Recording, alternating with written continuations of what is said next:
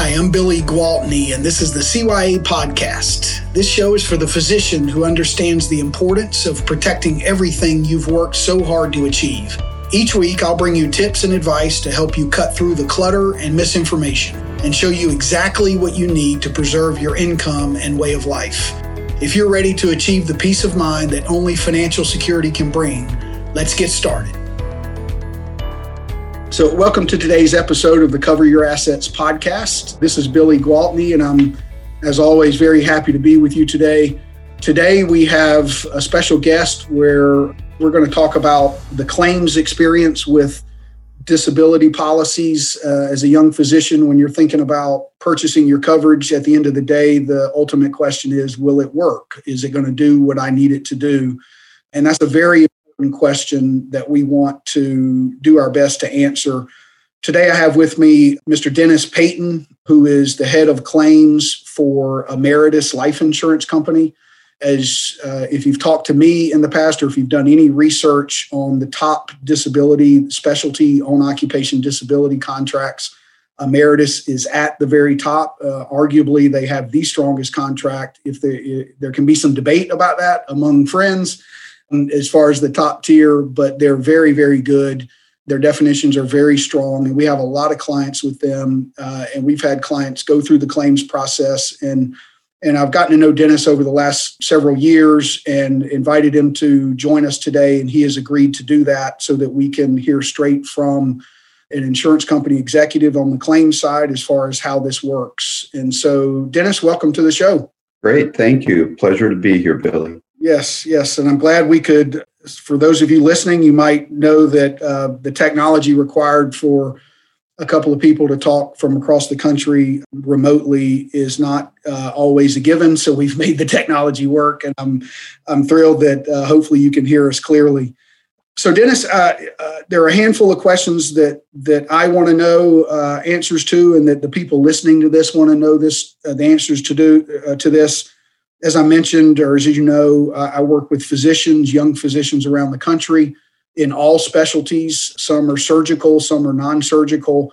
They're interested in the true own occupation definition of disability with their policies. So, this what's commonly referred to in our industry is the specialty own occupation definition of disability, and then the enhanced residual, which is partial disability and recovery benefits. And so, can you uh, start out by providing a little bit of background for for what got you to becoming a claims specialist and, and a head of claims and what that what that track looks like? Sure. I uh, got out of college. I had worked in a office setting where i was actually working in their um, they were self-insured and i think that sparked the interest. I think like most claims people i think they kind of stumble into it and i believe that once you're there you either enjoy it or you quickly get out and um, so I've been adding up the number of years that I've been in the business, and I've always been uh, in claims and on disability, short term, long term. And uh, it's now truly over 40 years. Mm. I began in the group setting, and I won't bore you with all the details, but uh, some of the companies that I've been associated with uh, CNA Insurance, Kemper Insurance, MetLife, Aetna, and now, of course, Ameritas. And so I spent a good part of probably 25 years on the group side, which I think was an excellent foundation to really get me ready for the individual side. And um, obviously, they both have their pluses and minuses, but I truly see the benefit of having an individual policy that you can take with you uh, in the event that you're occupation changes, your employment changes, and suddenly where you may have had a really good group coverage to be able to have that security of taking your individual coverage with you, I think has really, at least to me, shown to be of great benefit, especially for executive physicians, dentists, etc. Yeah. So um, I've been with Ameritas and uh, absolutely love it, and um, that's probably where I'll end my career. Awesome. Well, hopefully you're not going to retire for another 30 or 40 years. Yeah, right. so you mentioned the group coverage or being on the group side and, and a lot of people listening may not even be aware that there is a group side or an individual side or that they would be different uh, a lot of our clients they're that are coming in, they're you know they're highly intelligent, but obviously been focused on their specialty for the last decade or so, and so when they delve into understanding the insurance world, there's a tendency to kind of perhaps default to treating oh, okay if i get a group policy that's just as good as having an individual policy. You mentioned the idea of being able to to leave or, or, or carry your private policy or personal policy with you. Having been on the claim side on the individual on occupation policy side and also on the group long-term disability uh, side is there a difference in those how those policies actually function and how claims would be adjudicated over, uh, you know, if if a disability were to happen? Yeah, that's a great question. And having had the experience of seeing both sides, um, I can honestly tell you that um, there are, in my opinion, some um, pretty definite differences between the world of the group um, and the individual. And I'll just go into a couple of them, and then if you mm-hmm. want to me to dig deeper, please ask. In the group world, uh, examiners are really taught more about, uh, and they will use the definition of ONOC. And then so many of the group policies have what they call a transition, which means after about the first two years, you go from an ONOC into an ENEOC. And so that's probably one of the, the I would say, one of the first major differences. And um, what happens is when we're looking at that ONOC, I think there's a tendency for people to say, well, my group has an ONOC and this individual has an ONOC, so they're probably the same. That is not true at all. Mm. In a group setting, even though we're looking at it as a quote, individual ONOC definition, it's really more of what the industry is saying. What is your ONOC? So I'll try not to get myself buried here in my example, but yeah, okay. uh, knowing that uh, a lot of physicians you know, they'll say, well, you know, I am an ophthalmologist. So my occupation is very well defined. Well, in a group setting, they're going to go out and look at the um, uh, dictionary of titles, occupation, and use what does the industry think of when they look at the title of what is an ophthalmologist, for instance. So they're going to say, oh, that, that, that doctor does eye exams and some surgery and all that. Mm-hmm. Well, the difference is when you compare that to a true ONOC in an individual policy, we don't do that. We're not looking at what is the general ophthalmologist type um, duties that are performed. We're looking at very specifically what does our insured do.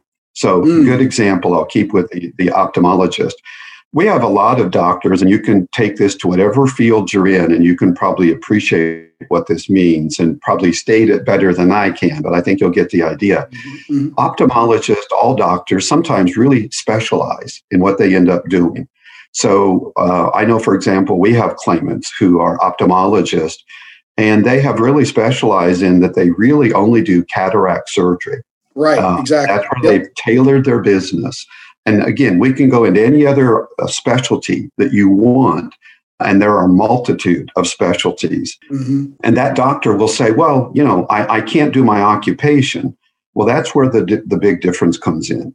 So, is in a group setting, they're going to say, well, I know you can't perform surgery anymore, but that's just one of the duties that's mm. listed here. So, whereas when we're looking at the two policies, we look at it and say, well, their primary duties here is performing the surgery. They are unable to do that. They're going to be considered totally disabled. Where in a group setting, I think that net is cast a lot wider. Mm. And they may say, well, no, we're not really going to be considering you to be totally disabled. So that definition of group versus individual can really, really be a difference when it comes to claim time. That's an excellent example. I talk to clients, and ophthalmologists are. Uh, this comes up a lot. I mean, uh, I have a lot of clients that do that, and they'll specialize in cataracts or corneas or whatever it is because they and they go to fellowship specific training for that and then over the course of their career they really that becomes a very narrow lane that they are known for and so their question is okay if i can still do clinic if i can still see patients and read charts and do exams, um, but I can't do what I love to do and am known for doing, am I disabled? So my so here's the question off of that, Dennis, is that let's take a group policy that says, okay, according to the national standard for what an ophthalmologist does, if you can't do surgery, that's one part that, but you can still do a lot of these other parts. And the key word being you can do. To me, I hear I can do. They can do that. Does that mean that they get nothing, or does that mean they get a residual benefit? uh, or what happens if they go we're not considering you totally disabled because you can't do surgery but you can still do these other things that's a great question and that did come up a lot in the group setting so typically what you'll find is they will then steer you into their definition of a residual benefit because exactly okay. what you said billy they're going to say well yes surgery was a part of what you've done but you also do all these other things and and here's where the individual may say, well, but I didn't do that. And that's not mm. really going to matter because they're, again, they're looking at what is out in the industry, what is the normal type of duties. If I can break away just for a second and maybe make this a, a very good example, mm-hmm. one of the things that I know we do, and I know we're not alone when I say we, I mean we in the claims industry, but certainly here at Ameritas, we do. The first thing we do when we get a claim is we're going to ask the physician to provide us with their CPT codes. Okay. And those CPT codes will tell us what were the, the primary duties they were doing. So most definitions talk about that in order to be disabled, um, you have to be unable to perform the material and substantial. So for our company, there is no magic number that says, oh, it has to be 50% or 40%, okay. right. because we're looking at a, an array of things that can happen. You may only perform surgery 50% of the time, but that 50% of the time accounts for 90% of your income. Right, right. So looking and saying, well, you can still do office visits. Well, right. if you really kind of peel back that onion, you realize if you have specialized in only doing cataract surgery, then your practice is so limited that your patients are going to dry up very quickly mm. if you're unable to perform surgery. You know, the idea that, well, you can still do office visits, office visits for what? The, those right. office visits typically are needed in order to determine if you need surgery.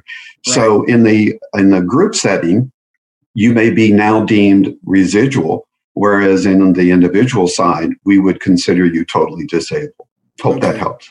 Yeah, that does. So, so basically, it it it means that a, a group policy, if they think they have sixty percent up to fifteen thousand a month, and and their income goes beyond that, so they're just uh, a, a typical physician naturally would say, well, my employer's given me this. I can account for fifteen thousand a month if I become disabled. I just need something to supplement that it sounds like you're saying be careful about how much you lean on that 15,000 because it, it can get muddy relatively quick if the definition is not a catastrophic type of definition. Is it is exactly fair exactly. Okay. It's very fair to say. Okay. Okay. So switching to an individual own occupation coverage again, and, and I and I, I know you you speaking specifically in your experience with Ameritas. I'm I don't expect you to speak for the industry at large because you can't cover all that. But in your setting, is there a sense of more when you own a true specialty own occupation defi- uh, definition policy that there's a benefit of the doubt more so than in a group policy or association policy where they're kind of not giving you the benefit of the doubt? I mean, in other words, is, is that fair to say, that kind of presumption? Yeah, I think that's a fair statement. I think what I would also add to that, Billy, is that like our, our examiners, their caseload, when you look at what they're managing and who they're speaking with and claims that they're handling, it is very common that over 80% of probably their workload is dealing with physicians. So, you know, by pure exposure, you get used to what are the duties of these various doctors. And I think it gives them a little bit of a comfort knowing that when they're speaking with their examiner that we know the lingo we can talk about you know your cpt codes and the different uh, types of specialties you have. When you compare that to a group setting and again this is not to disparage anyone in the group world that's uh, great coverage but the idea that their majority of their workload would be handling physicians is probably just not true. Right. because they're handling you know all sorts of occupations. So i think there's an added benefit of a company who has uh, a, a great deal of claims and volume dealing with that so you know i probably know, know more about what different doctors do in their specialties than i ever have in my life just because of the pure exposure right Okay. So that leads to the next question. You're probably aware that that some people have a presumption in just out, you know, when it comes to insurance, that if an insurance company can avoid paying a claim, they will. I mean, it's like it's it's hand to hand combat. You know, if right. if they can figure out a way to do it, how would you, be in kind of a, an, an insurance insider at a particular company, how would you answer this question for a young physician who's looking at coverage but is has a significant and per- perhaps legitimate fear that it's not going to do what they're paying for it to do? Yeah, I think that's a legitimate question and a legitimate concern. I think one of the things that I can say, and again, I, I will speak about Ameritas uh, and how we handle it, but I would also say that it's probably not that much different without the industry like you said, Billy, I can't speak for the others, but I certainly know how we handle it. And the first statement I'm going to make is not meant to sound trite. It's just to really maybe put it in focus very, rather quickly. Mm-hmm. It's much easier to pay a claim than it is to deny it. I mean, if you think about it, we look at our um, our insureds. These are people who are typically high earners.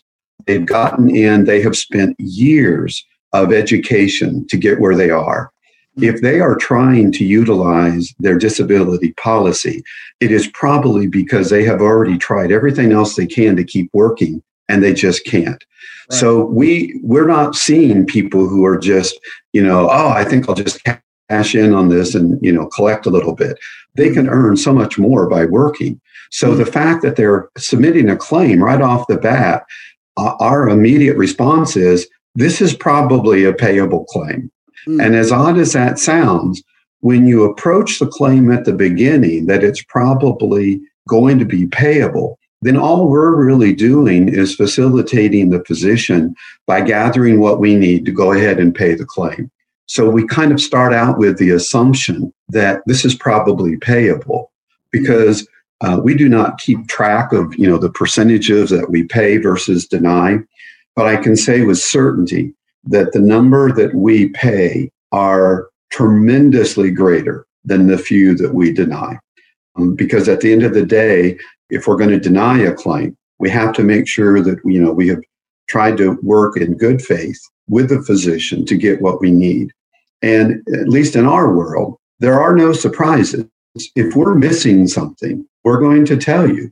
If you're saying, well, I don't understand why you know, you would have thought that if you'd gotten the report from Dr. So and so, you would have paid this claim. Well, that's where that communication starts by saying, wait a minute, we don't have any records from Dr. So and so. So, right from the beginning, when we begin the claim, it's a conversation and it's also an explanation, meaning that a lot of times, you know, physicians bought these years ago. Um, and quite honestly, they probably haven't looked at their policy in years. So we want to educate them, explain what their benefits are, kind of give them a roadmap. Here's what we're going to do, here's what we're going to need, and really walk them through the process. And if we're not going to pay a claim, it's not going to be a surprise. We're going to let them know here's what we're seeing and give them a chance to basically say, what are we missing? Now, hmm. again, I can't say that all insurance companies operate like that, but I, I know that's certainly the way we do. Okay.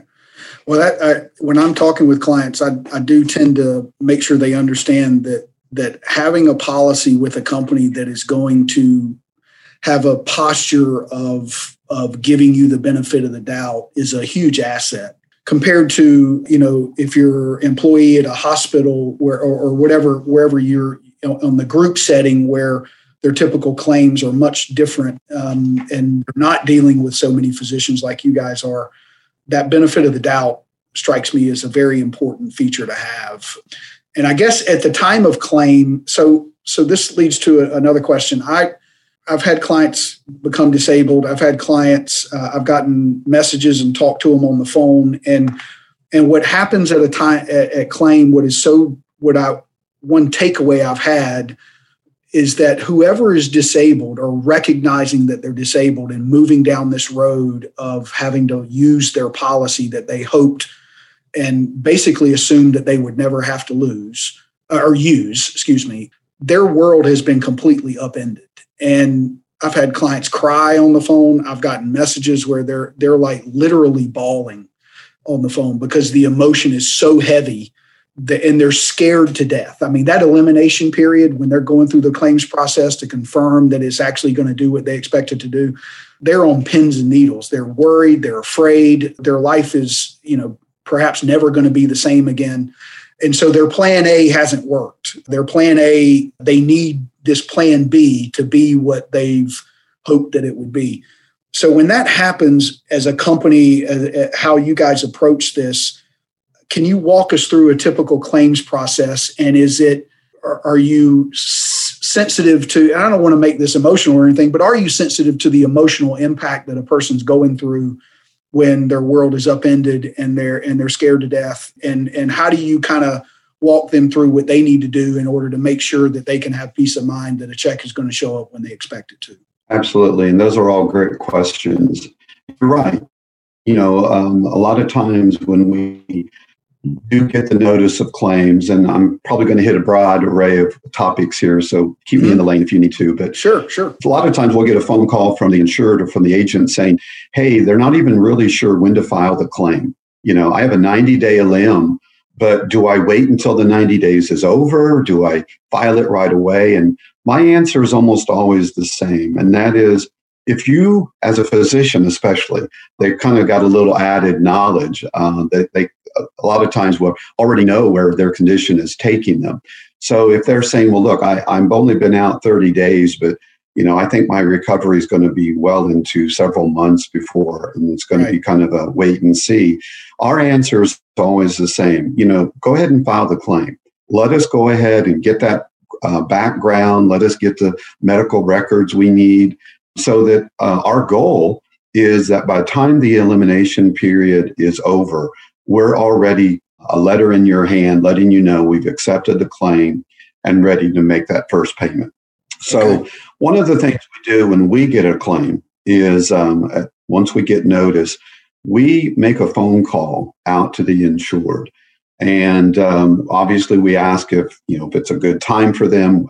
We're certainly knowing what their condition is. We know that it's, as you said, Billy, sometimes a very trying time depending on the severity of the condition.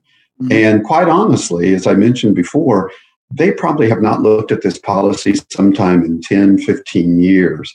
So they, they kind of try to read through it, but they're not quite sure all that it means. And I think one of the best benefits that we're able to provide is we say, well, what we'd like to do is kind of walk through your policy and let us explain, you know, some of these terms, let us explain what you can expect we're going to explain what we're going to be requesting of you. And probably more importantly, the why. Why do we need this? Because at time of claim, I think sometimes people can just be overwhelmed with mm. the amount of information it seems like we're asking for. But a lot of times we do have to understand their financials. We need to understand how many different doctors they're seeing, who is the doctor that is telling you, or doctors that is telling you that you're not able to perform your duties. Mm-hmm. So it's really, and I don't want to overstep um, step that one either. That's the time where we're going to do a lot of listening, where we're going to say, well, I, you know, I see, uh, doctor, that you are a, a radiologist.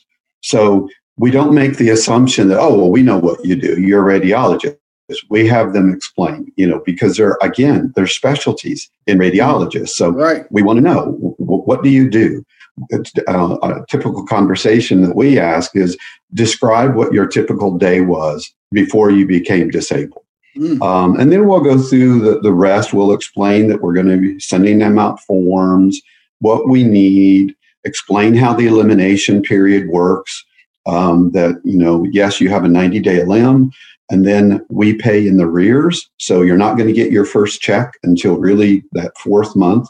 And truly, our goal is that, and this is why we try to reassure them. Our goal is to get everything we need. And as soon as we know that we're ready to pay this claim, even if it's at day 80, you're eliminated your elimination isn't even over, but we already have enough that we know we're going to accept this claim. That's what we want to do because I think that gives them that peace of mind that, okay, good, because they've got a lot of other things going on in their lives. They've got all right. these medical issues and things that they weren't dealing with, family issues, etc. To where one of the things we want to do is kind of give them that reassurance that your pay is secure. So you're going to get this on a monthly basis. Here's what we're going to do. Here's what you're going to need to, to, in some report to give them some relief that that's one less thing they have to worry about. That's really good. That's really helpful. Thanks for that explanation. So, unique to Ameritas is uh, something that a, a, lot of our clients that have Ameritas pick Ameritas for, and it's a it's a perk, I guess, or what I describe as a perk called a non-disabling injury benefit that comes on their policy. Can you explain how that claims process works differently than what you just described, where you have 90 days and, and it's like a total disability claim or or a longer term disability compared to the non-disabling injury benefit? Absolutely. Um, I'm going to give the example that uh, is not only a, um, just an example, it's probably one of the ones um, that we get the most type of claims on. We'll get a call and uh, a doctor will say, I was out on a skiing trip with the family and I took a tumble and um, I didn't break my leg, but it was badly sprained. I'm going to miss some work. But I was reading here, or and or my agent let me know that, hey, wait, and don't forget you've got this non-disabling benefit, which I'm not really sure what that means. Could you kind of help me describe what it says? And it's like, right. well, you're not missing enough work. So you're you're you've only said you're only going to miss about a week's work. So you're not going to meet the 90 day elim. But if you suffer an injury and incur medical expenses, the, this provision allows you to submit those expenses. And it's probably one of the fastest turnaround benefits we have because it's really a no brainer. All we need is the form filled out. We're going to see where you were skiing, you went to the emergency room, and you incurred, right. in, in this day and age, it's not uncommon to quickly incur $5,000 one quick trip to the ER. And um, they're saying, well, but I don't really think that I should, you know, submit this because I have medical coverage. And, you know, they've covered everything but, you know, a, a small deductible. So is it, is it even worth me turning it in? And uh, we're always like, yeah, this is one of the perks of the benefit. Turn it in. The uh, non disabling injury benefit is typically 50% of whatever your monthly income is, up to a maximum of 3000 so if you have a 10,000 a month policy and you have $5,000 worth of ER expenses, you submit that to us and we quickly go through and say, yep, you were covered, no problems. And we will send you a check or deposit it right into your bank account, actually, a check for $3,000. Well, then the question is, but wait a minute, wait a minute. My medical coverage already paid for all of this, but the deductible, which was 500. So aren't you kind of overpaying me? And mm-hmm. it's kind of like, well, no, we're not. This is just a, a benefit.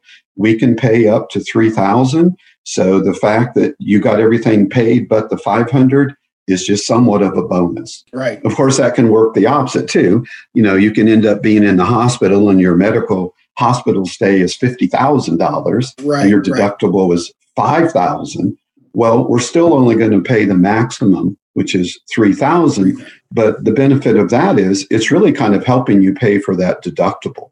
Right. So um, it's a benefit that people tend to forget because it's not one that they think of as part of their disability policy. And uh, it's oftentimes when their agent is meeting with, with them on an annual basis or whenever right. they're scheduled to meet with them they'll just simply ask hey, how things go and it'll come up in a topic. You know, oh, right. you're doing great except for my spill. Right, right. So we get a lot of uh, notices that happen after the fact, and uh, that's okay. We know that happens, and uh, those things are pretty easy to submit. Um, a lot less paperwork and a, a very quick turnaround. I've had two situations. I had one client where she got paid and she she was the first example you gave. She made a profit. Her her situation, um, she only had a couple hundred dollars out of pocket, but she had like a two thousand dollar MRI. So you guys sent her a check for, for around two thousand, and and she called me and asked. If, she's like her one of her her question was really funny because she just said, "Is this legal?"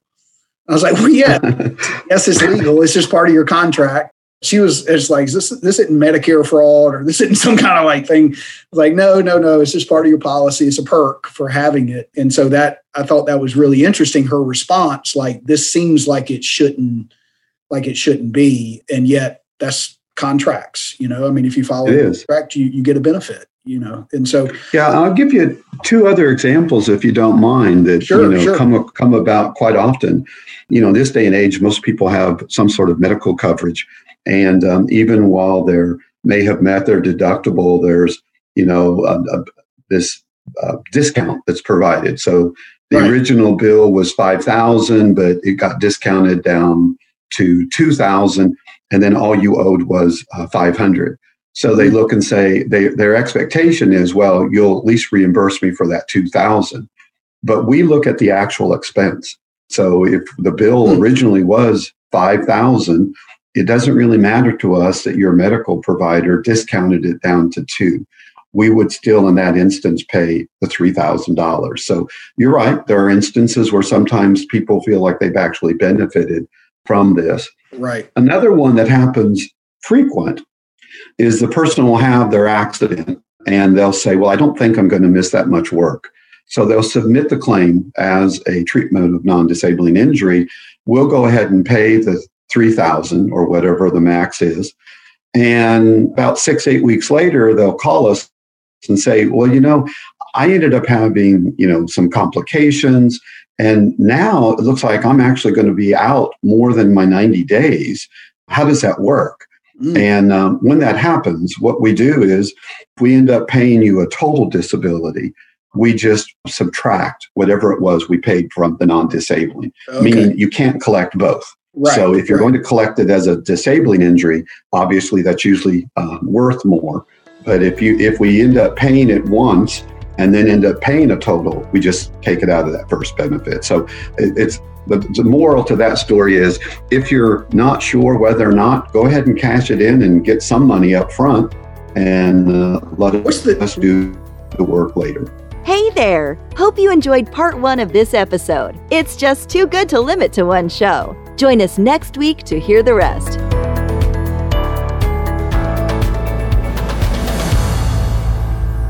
This is the podcastfactory.com.